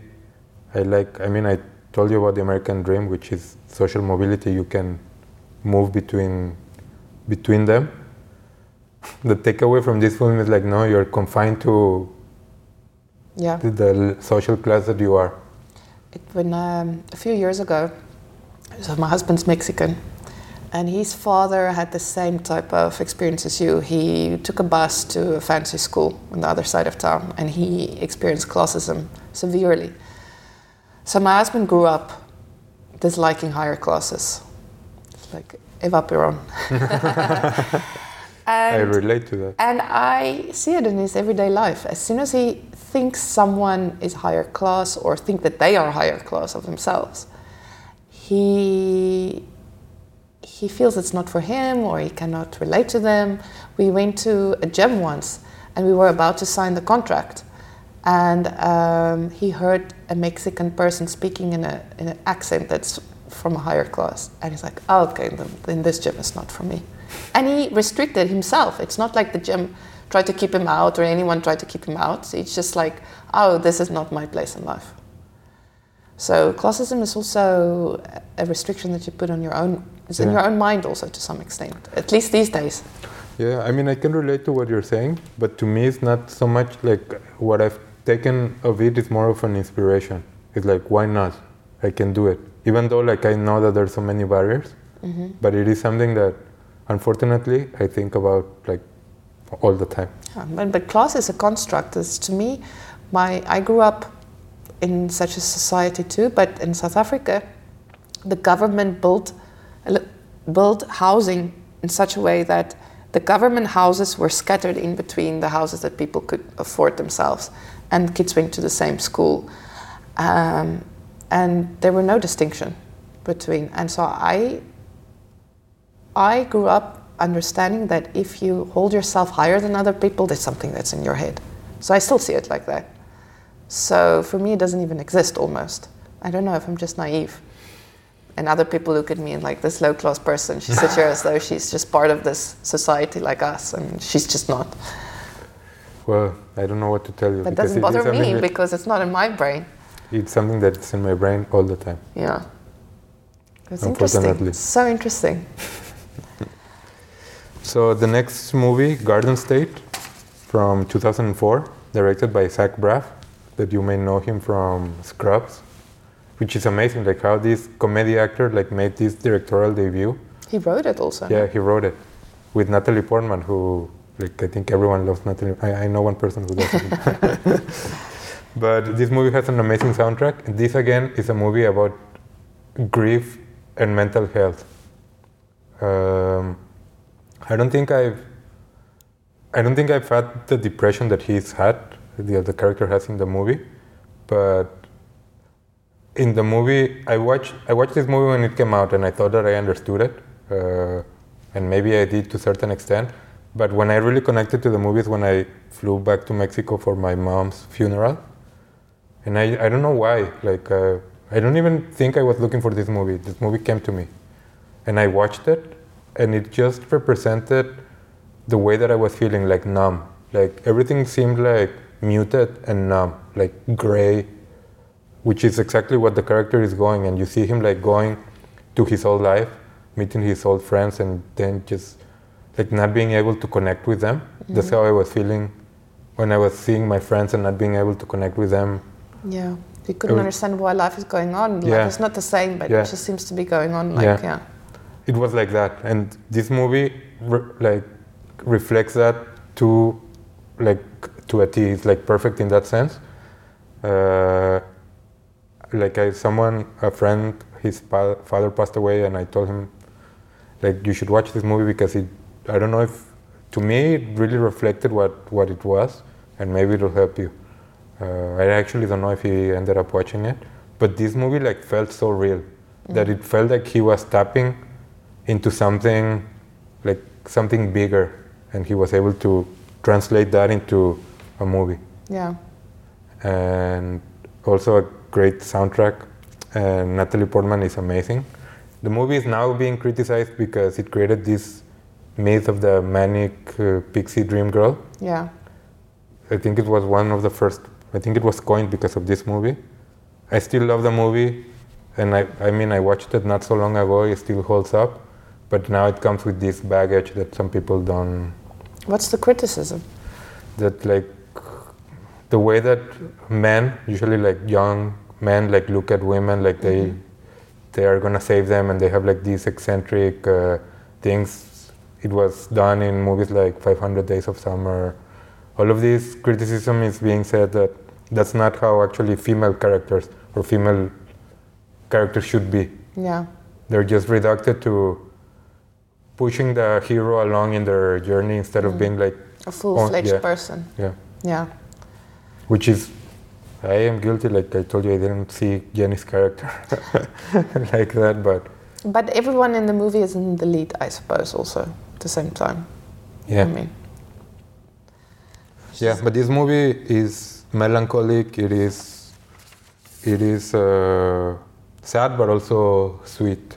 And it's also, it's I suppose when you're in depression or grief or whatever the case may be, you don't always, first, you don't recognize it for what it is. Second, you feel like you're the only person this is happening to. And when you see a movie, you're like, oh no, no, no, I am like other people. I am not a freak, Yeah. which we all sometimes feel like. That's very helpful. Yeah. Also, another thing about this movie that I mentioned about mental health. This movie was talking about. ment- I mean, there's other movies that have done this, like One Flew Over the Cuckoo's Nest, like in the 70s. Mm. But in the newer modern times, I think this was one of the first movies that actually addressed that. Yeah. And now, like, it's open and you can talk about it. But for a while there, it was Yeah. not. It was not possible. And the thing is, people thought oh, mental health is when you're in a, a sanitarium and you're literally crazy, throwing things around, jumping around like a monkey, not realizing it could just be you can be a normal person going through life Yeah. and struggling with it. So I think this movie, in that sense, like it talks about all of these things, and in that sense, it was like ahead of its time. Yeah. The next movie, Pulp Fiction from 1994, with Quentin Tarantino, one of my favorite directors. I, I was thinking which movie should I put of Tarantino because all of them have been influential. But I think if I can point to one, it's this, because again, it's like how stories interconnect, like many characters. There's not like a main character. Well, I don't know, maybe John Travolta, but all of these characters living through their lives and moving through it. I think that's how I look at life. I watched this movie when it came out, and I watched it again like recently in the theater. Like I remember every line. Uh, I remember every scene. Like it was. It's just like tattooed in my brain. But I think part of the reason we remember from that movie and from his other mo- movies is because it's this combination of really good dialogue and humorous dialogue, usually. And at the same time, there's extreme violence. Yeah. So we're shocked by the violence, yeah. and then we hear like these funny moments, and we, we're, we're sucked in. We can't stop watching it. It's a very I don't know if anyone else is doing that, but certainly maybe it was copied afterwards by others. But like many, after it, many people try to do it. Some to certain degree of success, but I don't think they approach what Tarantino was doing. yeah, There's two things that I want to mention about this movie. One, that I, and this has been influential of this movie, but of Tarantino in general, how he takes uh, things from everywhere and he like mixes them and he creates something new. Whether it's old ideas, whether it's old movies, old characters. Like he uses, for example, the the suit that Bruce Lee was wearing, like the bride is wearing it in Kill Bill. Like he mm-hmm. takes all of these things and creates something new. I remember when I was in, studying in the U.S., I thought I wanted to say something. I had this really good professor of copyright, and I thought I had come to this realization about like how you can create something new based on old things. And I wrote like this really big email, and the professor was like, "Yeah, whatever." So like I guess I didn't come into something like big realization, but I remember thinking for days, and I was gonna say something really smart to this professor, and he was like, "Yeah, Yes, I've heard yeah, before." obviously. Nothing is new under the sun. but but I've taken that because I think I do a bit about of that in my writing and things that I do. I take things from things that inspired me. I filter them through my way of looking at things, and I create hopefully something new that is unique.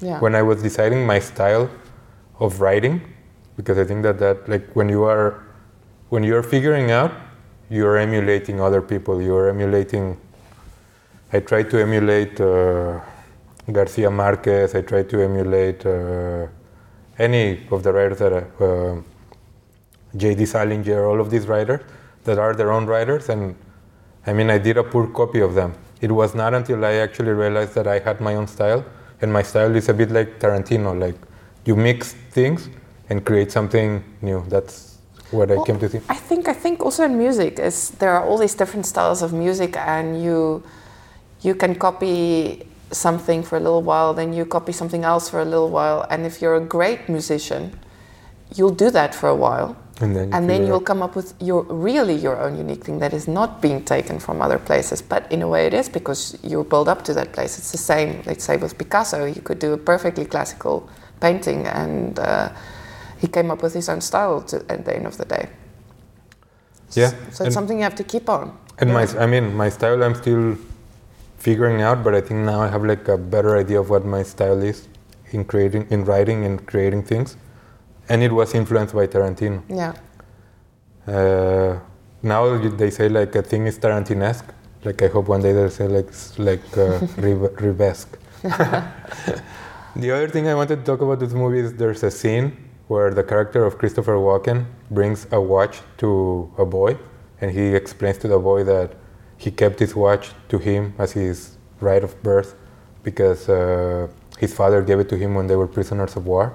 He explains all of this and how he kept it safe for so many years.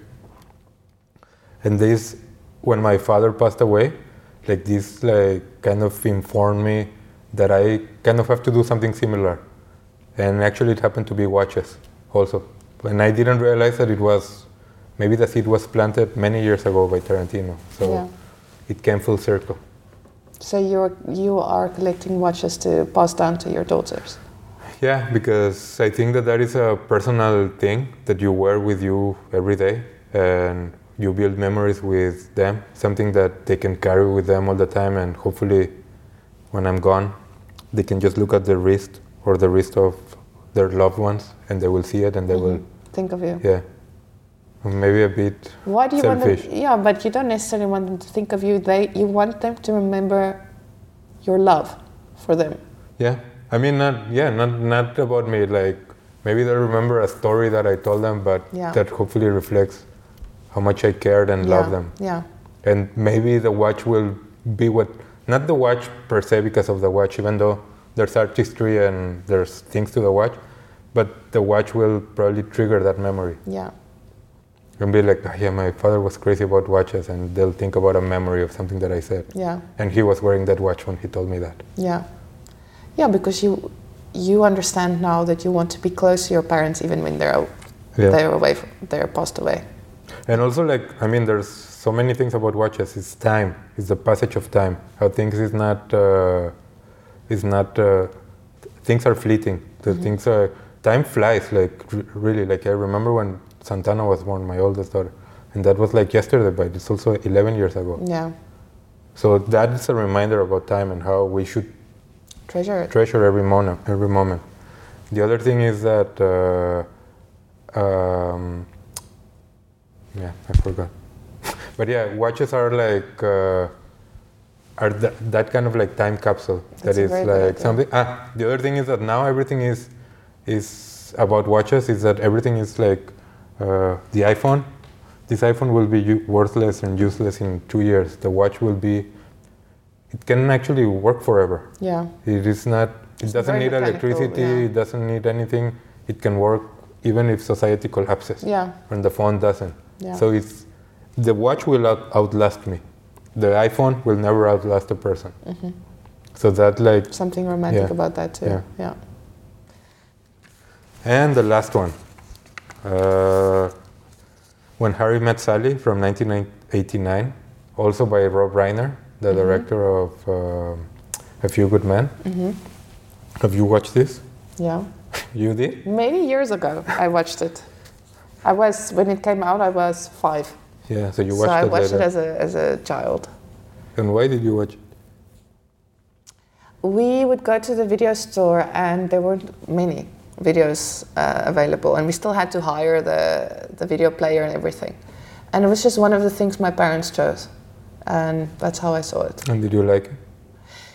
I did see it, and I think it.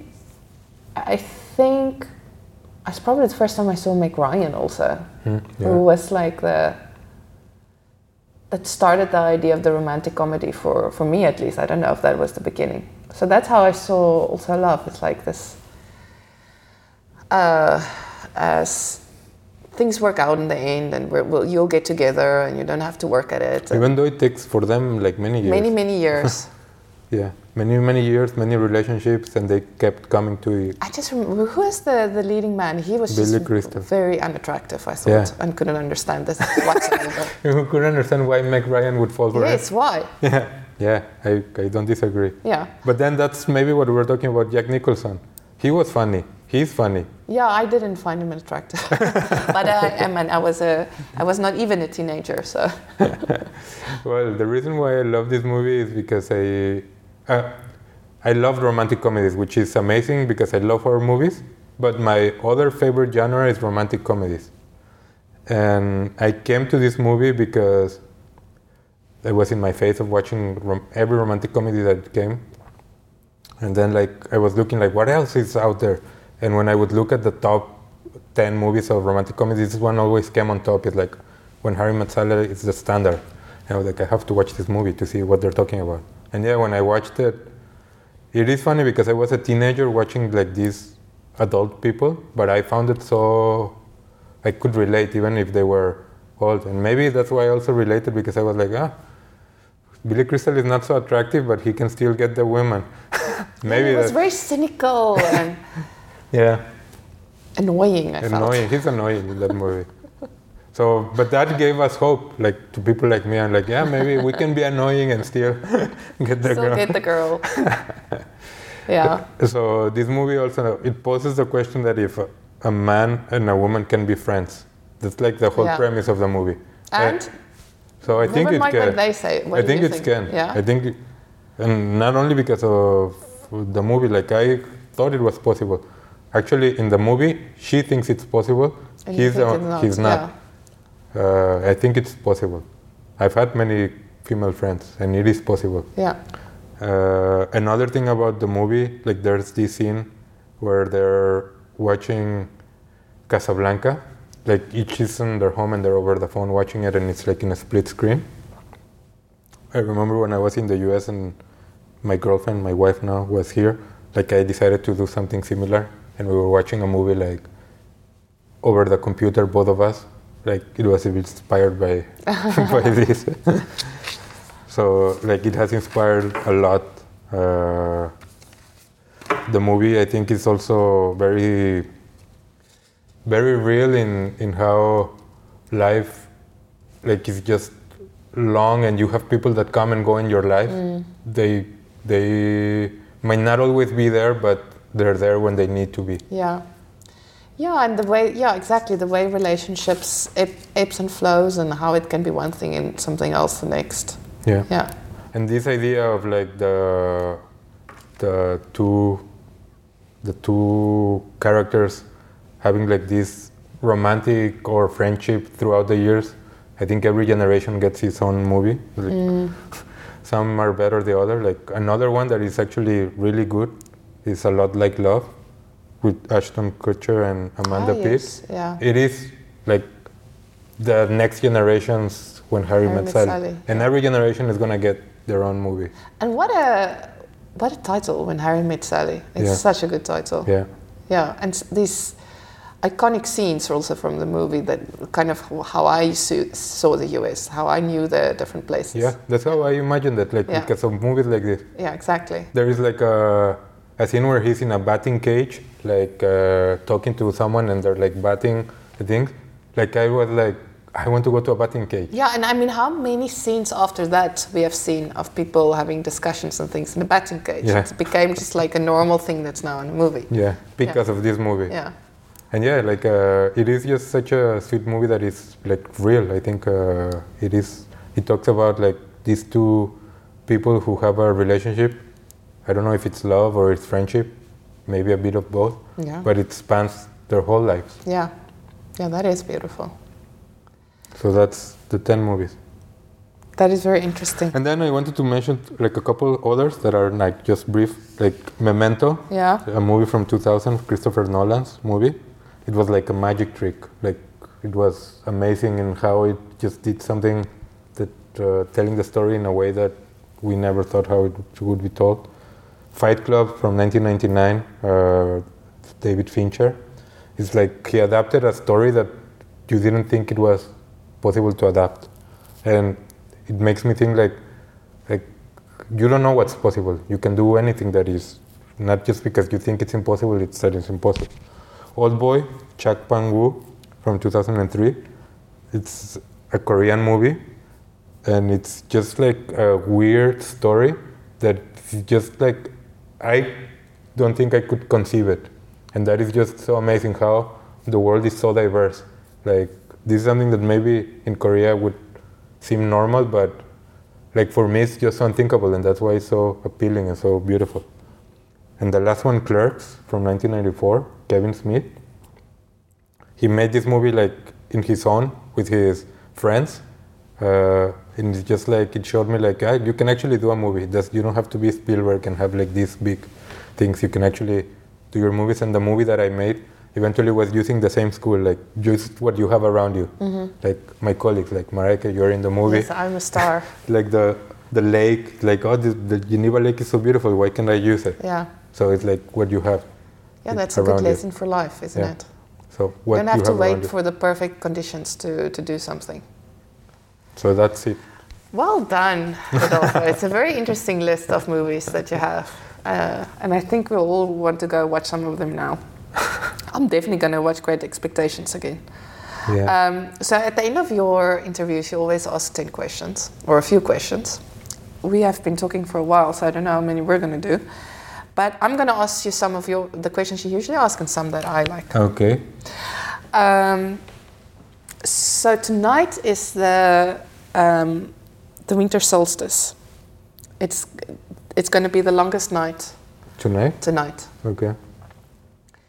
and in a few days it's going to be the end of the calendar here. So it's a turning point for all of us. So, what is it that you're going to keep from last year, and what do, what do you want for this new season coming, where summer is on its way again, a new year. 2023, I think we can acknowledge, was rough for us. Um, so, what are you looking forward to to 2024? Do you have any New Year's resolutions? No, I don't really believe in New Year's resolutions. I think because I, I always fail. Oh yeah, So I don't want to put any burden on that. yeah, But what I do want to take is that uh, just like to be positive. I mean, it's a bit of a cliche, but I, I found that it does make a difference. How does it manifest? What do you f- mean in your life? What does it mean to be positive? I mean, when you when you are looking at things in the negative, like when you see and expect everything to go wrong, mm-hmm. it will probably go wrong. Mm-hmm. It, it, it, a hundred percent times it's going to happen. Yeah, If you look at things and expect the best of you and other people, and just give people the benefit of a doubt, it's like maybe they didn't mean bad. Maybe Yeah. they had a bad day or Yeah. whatever. For everyone, for you, but also for others, I think it just it just makes things easier. And it, uh, I mean, I'm not saying that I'm gonna succeed. I, every time I try to do it, I fail sometimes, but I think it's a reminder, like, okay, just go back to it whenever yeah. you can. I think that's excellent. That is a very good um, approach. Something I need to know about everyone. I know you're not a massive wine drinker, but you do enjoy some wine and some champagne. when someone serves you wine and there's a hint of sweetness, what's your reaction? Wine, champagne, what do you think about it? In champagne, I well, any in any I I like it, but if it's too sweet, I don't like it. Why? Are you a snob? no, it's not that I'm a Because there are very good sweet wines and you have to be able to appreciate for itself. Yeah, yeah, I think I, I think it's true, but uh, like the way I learned to like alcoholic drinks, Mm-hmm. it was that it shouldn't be sweet. So it's a it's okay. So that's just what I. It's just more of a disconnect of what I expect to what I get. It's Mm-hmm. not that it's wrong, but I don't expect it to be sweet. I, it's okay if it's sweet, but not too sweet. Okay. And having said that, it's even a bit weird because I love cider, and cider Yeah. is usually sweet. yeah. But the cider, I guess, I expect it to be. It's more about the expectations. If Yeah. you don't expect it, I don't know if that. No, it's, Answered your no, it does. It, it, answers it completely. So now I'm going to go on to some of the questions you like to ask people. What's the best advice you've ever gotten? I, I asked this from me and for others, but like I think it's the same for both. Uh, when I was gonna, when I was deciding if I was gonna get married or not, I thought that I, I couldn't possibly get married because I was not in the place, uh, career-wise, financially wise, that I thought I should be to be married. Um, and there was uh, Francis Ford Coppola, a director who that unfortunately doesn't appear on my list. He should.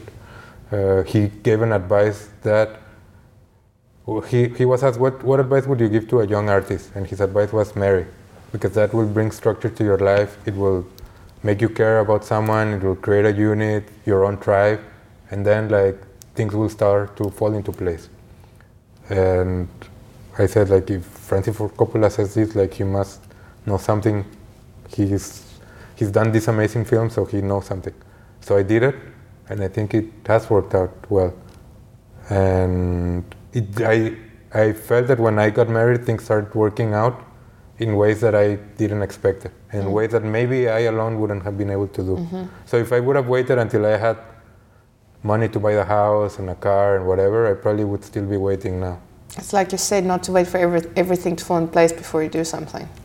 And I give, I've given that same advice a couple of times like I, mm-hmm. to a friend. I remember telling him, I hope it was good advice. They're still married. What's something you wish you had known 20 years ago?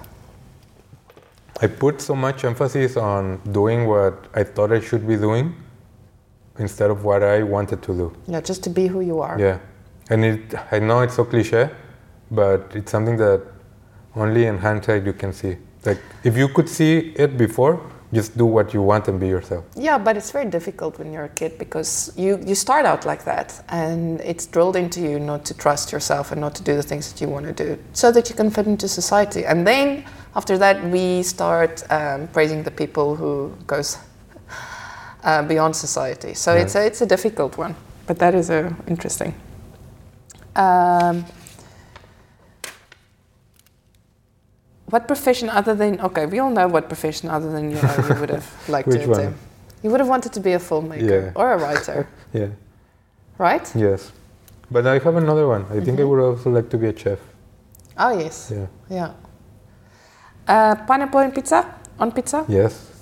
yes I think you have to mix flavors, and I think that that now I do it all the time. But that was one of the first times that I thought it was legitimate, and I think that it legitimized it for many people. So I think that's.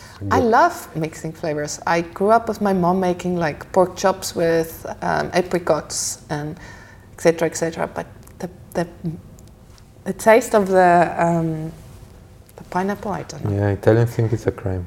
I think so too. Drama or comedy? I think comedy. Who is your favorite artist of all time? Uh, Steven Spielberg. He's like this amazing director that really changed the world, and he's like the ultimate like artist. I think because he combines. I think that films is the perfect art. It combines everything: music, uh, performances, art, paintings, Yeah. Everything, and he's like a master of it. can and he changed the world actually. Yeah. Okay, so not so much advice, but if you could recommend one thing you enjoy, what is it? I think running. Oh, really? yeah, I, I I am trying to convert people who are not runners to running. You also even try to convert me. I'm already running, and you're always telling me to Yeah, run. I'm telling you because I love it. I thought that what I wouldn't. What about it? Well, I, I, I think that after you do it, you feel good, like physically, so, and it clears the mind. so it's not necessarily running itself. It's the exercise, the endorphins, and the exercise. Well, it also gives me the time to think. Like, I do meditate in the mornings, but when else are you gonna have like 45 minutes, to one hour to just think? And I do it when I run. Mm-hmm. I mean, I wish I could just sit in my office and think for one hour. I can't, but so running gives me that, and it's like everything together. Like a good exercise for your body. It gives you time to think. After it, you feel amazing. Like every day that I don't run, I feel like it's a wasted day. Yeah. And every day I run, I feel like I can accomplish anything. Yeah. So it's all together. Well, on that note of you being able to accomplish everything, thank you, Rodolfo. I hope you enjoyed it. I did. I did. Thank you, Marijke. This was the Rodolfo Rivas project. I hope you loved it. Can you dig it?